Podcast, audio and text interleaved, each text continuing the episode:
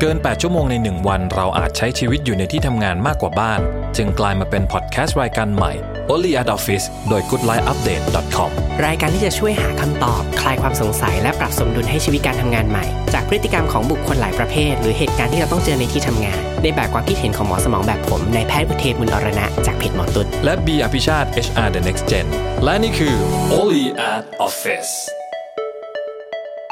สวัสดีครับ สวัสดีครับ เจอกันอีกแล้ว ใช่ เจอกันเบื่อยังเนี่ยแบบตอนแรกเราพูดเรื่องหัวหน้าไปแล้วครับแล้วก็มาเพื่อนสิ่งแวดล้อมที่ทำงานใช่ไอ้สิ่งแวดล้อมที่ทำงานเนี่ยแปลว่ามันมีไม่กี่อย่างหรอกคือเออหนึ่งคนครับสองก็คือ เรื่องค่าตอบแทนอ่าโอเค เรื่องของเงินนี่แหละวันนี้เป็นเรื่องสำคัญของมนุษย์เงินเดือนอย่างผมเนี่ยนะแล้วก็คิดว่าหลาย ๆ คนที่เป็นมนุษย์เงินเดือนอยู่ แล้วปัญหาคลาสสิกอันหนึ่งนะครับ ก็คือเรื่องของการที่เงินไม่พอใช้ครับคุณหมอครับอ้าวเหรอจริง ๆ แล้วที่ฉันมีแต่ปัญหาเรื่องเงินแบบเงินเกินใช้อะคุณหมอปฏิเสธนู้นครับเชิญคุณหมอไปก่อนเลยครับแต่ละเหมือนจะร่วม EP นี้ไม่ได้เลย อ่า จริง ๆ ปัญหาเรื่องเงินเงินเงินไม่พอใช้เนี่ยอะตอนเด็กๆผมเป็นบ่อย นะเพราะว่าอาจจะหนึ่งคืออาจจะไม่ค่อยยังยังใช้เงินไม่เป็นอะผมเอางี้ตอนสมัยเรียน ถามคุณหมอก่อนตอนสมัยเรียน คุณหมอใช้เงินเดือนเดือนเท่าไหร่ เออ มันนานมากเออนานมากอาจจะมันต้องนาคินดมากแล้วจริง ๆ คือถ้าบอกแล้วเด็กสมัยใหม่จะต้องตกใจครับเพราะว่าได้ใช้เดือนละเอ้ยได้ใช้สัปดาห์ละหนึ่งพันบาท สัปดาห์หนึ่งพันใช่ไหมอืมแต่ต้องนึกถึงด้วยนะว่า ตอนนั้นที่พี่เป็นนักศึกษาเนี่ยนะครัคะบพี่รหัส42นะคะจ้าเออรหัส42ไกลนิดนึงนะครับน้องๆครับเออรหัส42เพราะฉะนั้นมันไกลมาก ค่าเงินมันไม่เหมือนกันไม่เหมือนกันใช่ไหมแต่ว่าถามว่ามีปัญหาเรื่องอืมค่าใช้จ่ายไหมแน่นอนเด็กกันเนาะดีใช่สไหมมัยมีทุกคนเหมือนกัน แล้วบวกกับว่าแพทเป็นคนขี้เกียจด้วยอืมอ่าใช้วิธีการทำบัญชีรับรายจ่ายเหมือนอ่าชาวบ้านไม่ได้ทำใช่ไหมเออเพราะว่าเมื่อก่อนใครก็บอกใช่ไหมคะว่าจัดการเรื่อง เรื่องรายรับรายจ่ายเออให้มันพอดีเนี่ยเราต้องครับทำบัญชีรายรับรายจ่ายถูกใช่ปะแต่ทำไม่ได้ไงขี้เกียจผมก็ไม่ทำแต่จริงๆที่พอถามประเด็นนี้ขึ้นมาเพราะผมมองอย่างนี้ครับว่าอย่างผมเนี่ยสมัยเรียนเนี่ยได้ตังค์ใช้ค่อนข้างเยอะอย่างที่บอกนะอ่าบ้าน spoil บ้าน spoil เนอะบ้าน spoil เราก็จะใช้เงินเงินต่อเดือนเนี่ยอืมมันก็ไม่น้อยเหมือนกันกินเที่ยว hangout เต็มทงเต็มที่นะ แต่พอเงินเดือนเดือนแรกที่รับอะอืมมันน้อยกว่ารายได้ที่เราเคยได้รับตอนเว้ยสมัยมหาลัยด้วยไงเนี่ย เรื่องเนี้ยเป็นเรื่องที่ทำให้แพทย์ตัดสินใจเรียนหมอเลยนะ ขอเล่าเรื่องเรื่องครับหนึ่งคือตอนที่กำลังจะสอบเอนทรานเขาสมัยก่อนเรียกสอบเอนทรานนะคะครับเออทันไหมน้องตอนนั้นที่กำลังจะสอบเข้าเอนทรานเนี่ยครับพ่อไปนั่งกินกาแฟกับพ่ออมแล้วพ่อเอากระดาษมาให้ดูแผ่นหนึ่งพอเราเคลียร์มามันเขียนว่าเอ่อกุมภาพันธ์เก้าขวบ แล้วก็เป็นจำนวนเงินเท่านี้กุมภาพันธ์สิบขวบเป็นเงินเท่านี้กุมภาพันธ์สิบเอ็ดขวบเป็นเงินเท่านี้สิบสองก็ถามแบบๆค่าเทอมเหรอ อะไรอะพ่ออ่าอ่าพ่อบอกว่า อันเนี้ยคือค่าใช้จ่ายที่พ่อจ่ายในส่วนของลูกอืมมต่อเดือนมมในเดือนกุมภาซึ่งเป็นเดือนเกิดของลูก และเป็นเดือนที่จำนวนวันสั้นที่สุดในปีอืมลูกเห็นอะไรบอกว่า ตัวเลขมันก็เพิ่มขึ้นเรื่อยอืมๆมันอาจจะไม่ได้เยอะมากแต่มันก็เพิ่มขึ้นเรื่อยอืมๆพ่อถามว่าแล้วลองคิดว่าตอนลูกอายุ 21 22 เนี่ยอืมมันจะเป็นยังไงอ่าฮะอ๋อโอเค มันต้องเยอะขึ้นแน่นอน เพราะว่า มันคือเงินเดือนที่ลูกจะต้องหาได้เมื่อเรียนจบอืมลูกยังต้องบวกค่าเช่า ถ้าสมมติลูกต้องเช่าคอนโด บวกค่าผ่อนรถด้วยอืมนั่นคือเงินที่ลูกจะต้องหาได้เพื่อให้ลูกใช้ชีวิตตัวเองได้อืมลูกคิดว่าพอลูกเรียนจบแล้วเนี่ยพ่อกับแม่อาจจะใกล้เกษียณแล้วหรืออาจจะเกษียณแล้วแหละอืมถ้าสมมติลูกใช้จ่ายไม่พอในชีวิตประจำวันเนี่ยลูกคิดว่าพ่อจะอดใจได้ไหมพ่อต้องเออเอาเงินมา top up ให้ถูกไหมใช่แต่ในวันนั้นเนี่ยลูกอยากได้เงิน top up จากข้าราชการเกษียณคนหนึ่งเหรอ อืมอยากได้ครับ ผมอยากได้ครับพ่อก็เลยบอกว่าพ่อไม่บังคับว่าให้เรียนอะไรครับแต่จงอยู่บนพื้นฐานของความเป็นจริงว่าจงเลือกเรียนในสิ่งที่ตัวเองชอบ และเลี้ยงตัวเองได้ด้วยอืมอันนี้เป็นวิธีที่เป็นวิธีสอนที่ดีมากนะ ชอบวิธีคอนสอนของของคุณพ่อคุณหมอคือคือแอบแอบแซวพ่อแม่ตัวเองนิดนึงว่าไม่เคยสอนแบบนี้เลย แอบทับนิดนึงให้ใช้เงินอย่างเดียวแล้วก็เอ่ออะจริง ๆ ผมอาจจะอาจจะอีกไม่ใช่อีกมุมหนึงหรอก ด้วยความที่ผมเรียนเศรษฐศาสตร์ก็พอรู้แหละว่าอะโอ้เดี๋ยวเดี๋ยวมันเรื่องเงินมันก็จะต้องหมุนหมุนมาอืมในลักษณะแบบนี้นะ แต่ว่าปัญหาที่ที่ผมบอกไปเมื่อกี้ก็คือ เดิมเราเคยมีรายจ่ายอยู่เท่าเนี้ยแต่พอมาทำงานเป็นมนุษย์เงินเดือนมีรายได้เป็นของตัวเอง ปรากฏว่ารายได้ต่อเดือนมันลดลงมันก็เลยเป็นที่มาของปัญหาว่า เฮ้ยรายได้หมื่นห้าแต่ครับค่าใช้จ่ายปกติที่เราเคยใช้เนี่ย มันอยู่ที่สามหมื่นเนี้ยโอ้ทำไงอะปัญหาแบบเนี้ยเพราะฉะนั้นแปลว่าเรา อยู่ได้แค่ครึ่งเดือนเท่านั้นเองอืมถ้าเจอสถานการณ์แบบนี้คุณหมอจะมีวิธีการแนะนำน้องๆไง วิธีการทางวิทยาศาสตร์ครับอ่าวิธีการทางวิทยาศาสตร์ ถ้ามันมีทางออกได้แค่สองทางเท่านั้น คือหนึ่งถ้าเงินไม่พอคือหนึ่งหาเงินเพิ่มอืมมหรือสองใช้ให้มันน้อยลงครับอ่างั้นในเชิงของดิฉันดิฉันขอแนะนำเรื่องของการใช้น้อยลงก่อนเพราะง่ายดีครับอ่าง่ายดีไม่ต้องทำอะไรเพิ่มไม่ต้องเหนื่อยเพิ่มว่างั้นเถอะอะ กลับมาเรื่องที่ว่าแพทเป็นคนขี้เกียจครับเขาบอกว่าจริง ๆ แล้วเนี่ยการที่เราจะรู้จักตัวเอง ควบคุมรายจ่ายรายรับได้เนี่ยเราต้องทำบัญชีครับไหมทำบัญชีรายรับรายจ่ายเฮ้ยแต่ขี้เกียจอะอืมอืมทำไม่ได้ แม่แพทย์สอนวิธีการทำแทนที่จะทำบัญชีรายรับรายจ่าย ให้เปลี่ยนเป็นทำโควต้ารายรับรายจ่ายโอ้เป็นอันโคนี้วน่าต้าสนราใจยจ่าครัยบแทนอืมก็หนึ่งค่ากินไม่ต้องคิด เพราะว่ายังไงเราก็ต้องกินไม่กินอืมเราก็ตายอะอืมค่าน้ำค่าไฟอะไรอย่างเงี้ยอืมจริง ๆ แล้วโดยที่เราไม่รู้ตัวค่าน้ำค่าไฟมันจะค่อนข้างคงที่ใช่ในระดับหนึ่งแต่ว่ามันจะมีค่าใช้จ่ายที่แกว่งขึ้นลงคือค่าใช้จ่าย เพื่อปรนเปรอตัวเองอ่าอะอ่าค่าใช้จ่ายที่แพงความสุขของแพทย์ก็จะมีไม่กี่อย่างอะครับเช่นหนึ่งได้อ่านหนังสือดีๆอืมอะได้ซื้อเสื้อผ้าที่ตัวเองแบบได้ซื้อเสื้อผ้าใหม่ ได้กินกาแฟอร่อยๆ เพราะฉะนั้นก็จะกำหนดโควต้ามาเลยทำเป็นกระดาษแผ่นหนึ่งแปะข้างบ้านเลย เสื้อผ้าอาจจะเดือนนี้ซื้อได้สองชุดครับแล้วก็เขียนไว้เลยว่าเสื้อผ้าสองอืมตีตารางไว้สองช่อง แล้วก็กาแฟวันละหนึ่งแก้ว ตีตารางไว้สามสิบช่องอืมแล้วก็หนังสือเซซัมสัปดาห์ละหนึ่งเล่มแล้วกันอะอืมสี่ช่อง ทันทีที่เราใช้จ่ายที่มันเข้ากับแคตตากรีนี้ก็มาค่าทิ้งไปซะอืมให้รู้คือกำหนดโควต้าของตัวว่าเอเรางได้ไว้เต็คมร่าวที่ได้แค่ๆไหนว่าได้ต่อเท่าไหร่เดือนในเมื่อเราไม่เราเราไม่สามารถทำบัญชีที่มันแบบ ละเอียดได้เราก็จำกัดมันซะมันซะใช่ไหมอ่าวิธีการทำบัญผมเองก็เป็นคนขี้เกียจทำบัญชีเหมือนกัน แต่ผมมีแนวทางในการทำบัญชีในแบบของผมอ่าคือไงรู้ไหมผมส่วนใหญ่จะใช้บัตรเครดิต แทนเงินสดครับพยายามใช้เงินสดให้น้อย เพราะว่าปัญหาในในช่วงก่อนหน้านี้นะตั้งแต่เด็กๆก็คือ ช่วงที่เราไม่ได้ค่อยได้ใช้บัตรเครดิตหรือทุกคนจะบอกว่าอย่าไปใช้บัตรเครดิตเยอะนู่นนั่นนี่อะไรอย่างเงี้ยนะมันทำให้ผมไม่รู้ว่าเดือนเดือนหนึ่งอะผมใช้อะไรไปกับมันไปกับมันบ้าง ไม่รู้ว่าเงินเดือน ไม่รู้ว่าเดือนเดือนหนึ่งใช้เงินไปกับเรื่องอะไรบ้าง เพราะฉะนั้นตัวช่วยของผมคือ ถ้าผมใช้บัตรเครดิต แล้วผมดูสลิปไม่ใช่สลิปบัตรเครดิตไอตัวใบบันทึกเฮ้ยไอเดี๋ยตัววใบนี้มันแจ้มางเป็นหนี้อะเดี๋ยวนี้มันมาเป็นแบบเป็นข้อความแล้ว ใช่ตอนนั้นมันอย่างตอนเนี้ยมีไออย่างน้อยไอตัวใบแจ้งหนี้มันจะสรุปมาว่า แต่ละเดือนผมจ่ายไปกับอะไรบ้างอะไรบ้างมันมันเป็นการรีมายว่าเฮ้ยเดือนที่แล้วมึงใช้อะไรไปเยอะแล้ววะอืมใช้กับอะไรที่มันเยอะเกินไปหรือเปล่า เพื่อให้เดือนถัดไปเราจะได้พยายาม ไม่ใช้ตัวนั้นเพิ่ม พยายามควบคุมแต่มันเป็นการควบคุมแบบดีเลย์นะ อันนี้เป็นตัวช่วยอันหนึงสำหรับสำหรับคนที่มีบัตรเครดิตแล้วลองใช้วิธีการนี้ดู หลักการทางจิตวิทยานี่คือมันเอาแบบมันเอา guilty มาเป็นตัว drive เลยใช่นะใช่คือด้วยความที่เป็นคนเอออันนี้อันนี้ผมบอกก่อนเลยว่าจริง ๆ ผมเป็นคนที่ใช้เงินเปลืองอืม เป็นคนที่บอกรู้ตัวเองอยู่เสมอว่าเป็นคนใช้เงินเปลืองแล้วก็พยายามจะควบคุม พอสมควรก็จะมีตัวช่วยอื่นๆ แหละ มีคนใกล้ตัวมันเป็นคนควบคุมบ้างก็จะเป็นแบบนั้นก็ดีสิมันก็จะเป็นมันก็จะเป็นแรงบันดาลใจหรือไม่เป็นแรงบังคับใจ พอสมควรให้เราสามารถที่จะทำได้นะเพราะงั้นอันนี้อย่างฝั่งคุณหมอในเรื่องของการควบคุมค่าใช้จ่ายซึ่งผมก็เห็นด้วยว่าอะสุดท้ายถ้าเป้าหมายที่เราอยากจะให้มันใช้ให้ได้ตาม ให้ได้ตามเงินเดือนของเราอะมันก็ต้องควบคุมค่าใช้จ่ายอยู่แล้วแหละ อันนี้คือคือทางเลือกจำเป็นอ่าอันหนึ่งเลยทางเลือกแบบอันไหนหนึ่งที่จำเป็นต้องใช้ก็ใช้อันไหนที่มันไม่จำเป็นต้องใช้ก็ไม่ต้องใช้ แต่ทีนี้ผมในฝั่งของการควบคุมค่าใช้จ่ายนะ ผม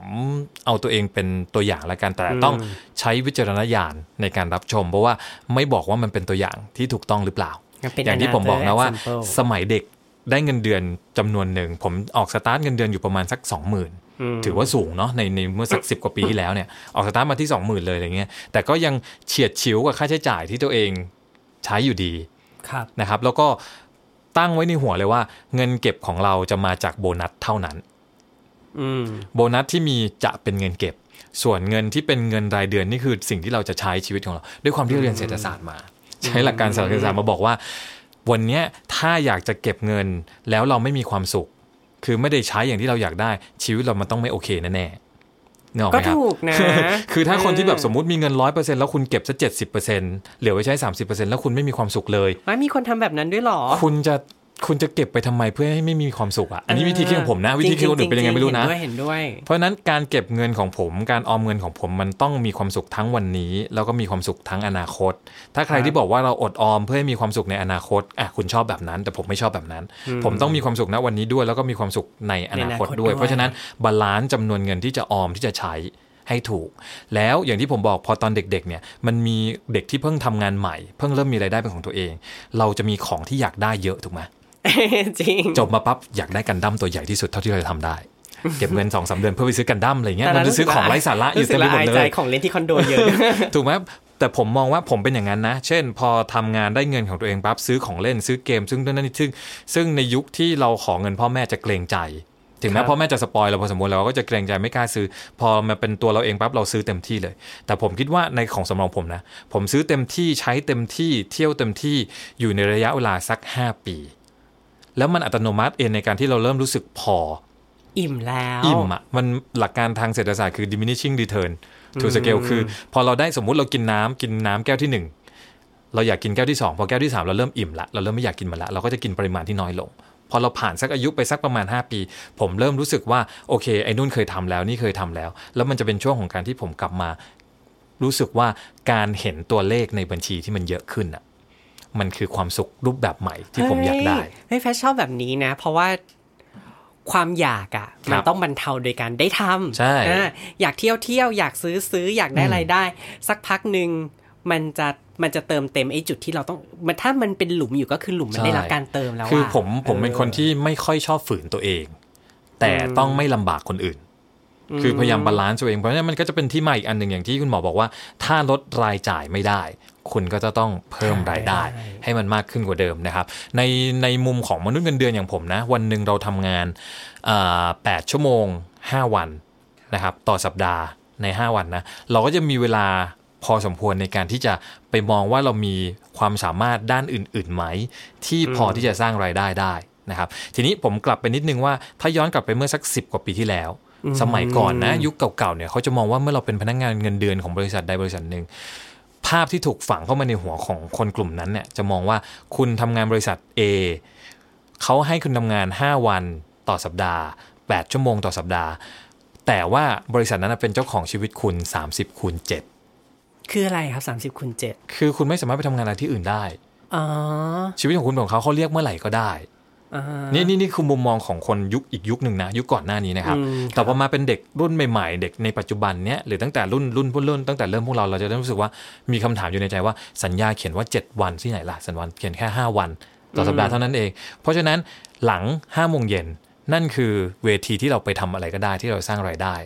เพิ่มให้กับตัวเองได้ ถ้าเราอยากทำนะครับ ในขณะที่เสาร์อาทิตย์เราก็อาจจะไปรับงานอื่นๆ เพิ่มเติมเพื่อที่จะมาเสริมค่าใช้จ่ายของเรา ถ้าเราอยากจะฟุ่มเฟือยเหมือนเดิม ก็ต้องหารายได้ ให้เพียงพอ ทีนี้สิ่งที่เป็นพอยต์อันหนึ่งที่อาจจะต้องให้ระวังก็คือ คุณต้องยึดยึดอยู่ยึดอยู่ข้อหนึ่งนะครับที่เหมือนกันก็คือ อย่าเอาเปรียบบริษัท คือเออจำไม่ใช่เอาเวลาของบริษัทไปขายของออนไลน์สมมุตินะอืมไม่ใช่เอาเวลาที่อ่า งานของบริษัทไปรับงานอื่นนู่นนั่นนี่อะไรเงี้ยคุณก็ต้องแฟร์กับเขาด้วยอ่ายกเว้นว่าครับคุณสามารถที่จะทำทุกอย่างให้มัน ไม่มีเอ่อไม่มี harmonize ได้ complete ได้ใช่ทำทั้งสองอย่างให้มันดีโดยไม่มีข้อบกพร่องนะครับ อย่าลืมว่าเราต้องรับผิดชอบต่อบริษัทด้วย เราต้องรับผิดชอบต่อส่วนตัวของเราด้วย อย่าให้การที่บอกว่ารับเงินจากที่นี่ แล้วก็เอางานของตัวเองมาทำในเวลางาน แล้วก็บอกว่าเฮ้ยรายได้เราไม่พออันนั้นเป็นข้ออ้างไม่ใช่นะครับ แยกให้ถูกผมสนับสนุนให้เราหารายได้เพิ่ม สนับสนุนให้มองว่าวันเนี้ยในแต่ละบริษัท ผมคิดว่าเดี๋ยวในอนาคตนะ ปัจจุบันเรายังยังรูปแบบการจ้าง อาจส่วนใหญ่จะเป็นในหนึ่งสัญญานะหนึ่งคนทำงาน 5 วันต่อสัปดาห์อืมครับในอนาคตนะครับผมจะมีลักษณะสัญญาจ้างแบบทำงาน 2 วันบริษัทที่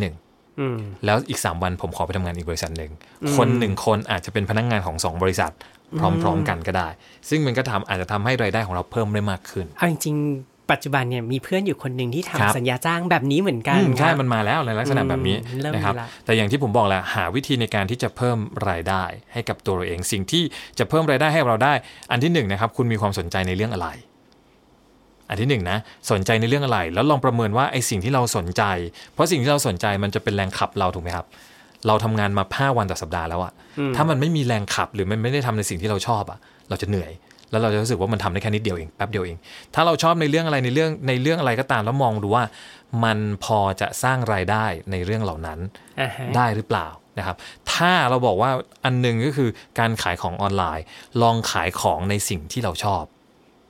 คุณจะรู้สึกว่าเราได้ใช้เวลาในการมีความสุขกับของที่เราขายด้วยอะแล้วมันก็จะเป็นการทั้งเพิ่ม ทั้งเติมเต็มมันมีความรู้สึกว่าเวลานั่งขายของก็อาจได้นั่งคุยกับเพื่อนได้เล่นกับเพื่อนได้อะไรอย่างนี้ด้วยมันมันผสมกลับมาในลักษณะแบบนี้นะครับ แล้วผมมองว่าทุกวันนี้นะ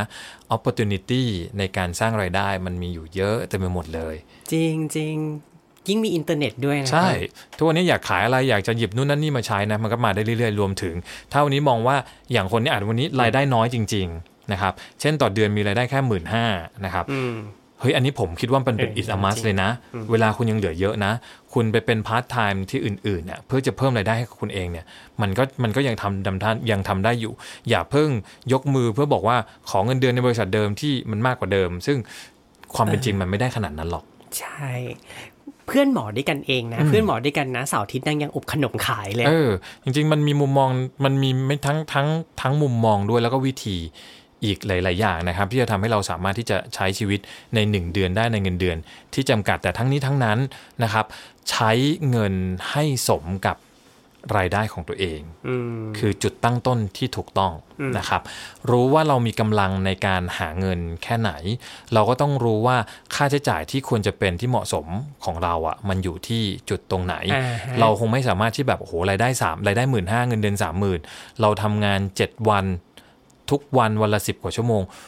ทำไปได้สักระยะหนึ่งอะไม่ไหวไม่ไหวแน่ๆถูกไหมครับ มันก็ต้องกลับมาที่ที่จุดสมดุลอะความเหมาะสมของการใช้จ่ายต่อเดือน เราอยู่ที่แค่ไหน ต้องยอมต้องยอมให้กับความเป็นจริงด้วย ก็ถ้าจะกลับเมื่อกี้บอกตอนแรกบอกว่ามันมีอยู่สองทางใช่ไหมคือ หาเพิ่มกับใช้น้อยลงแต่จริงๆแล้วมันมีทางที่ 3 แหละ คือว่าทั้งหาเพิ่มและใช้น้อยลงผสมกันอย่างสมดุลคิดว่ามัน จริง ๆ มันน่าจะเป็นข้อสรุปของ EP นี้เนาะใช่ แต่ข้อสรุปสุดท้ายที่ผมอยากทิ้งท้ายไว้ก่อนที่จะปิด EP นี้นะครับ ก็คือหาแฟนรวยครับ แล้วทุกอย่างจะง่ายขึ้นครับ อาจจะไม่เป็นแบบนั้นกัน โอเค ให้เวลาทุกคนไปลองหาแฟนที่รวยนะครับ แล้วเรามาคอมเมนต์กันว่าหาได้ไหมแล้วหาแล้วชีวิตดีขึ้นใช้เงินเหลือเฟือ ได้จากได้มากกว่าเดิมหรือเปล่าจะรออ่านนะครับแล้วเจอกันใน EP ถัดไปครับครับ สวัสดีครับ Only at Office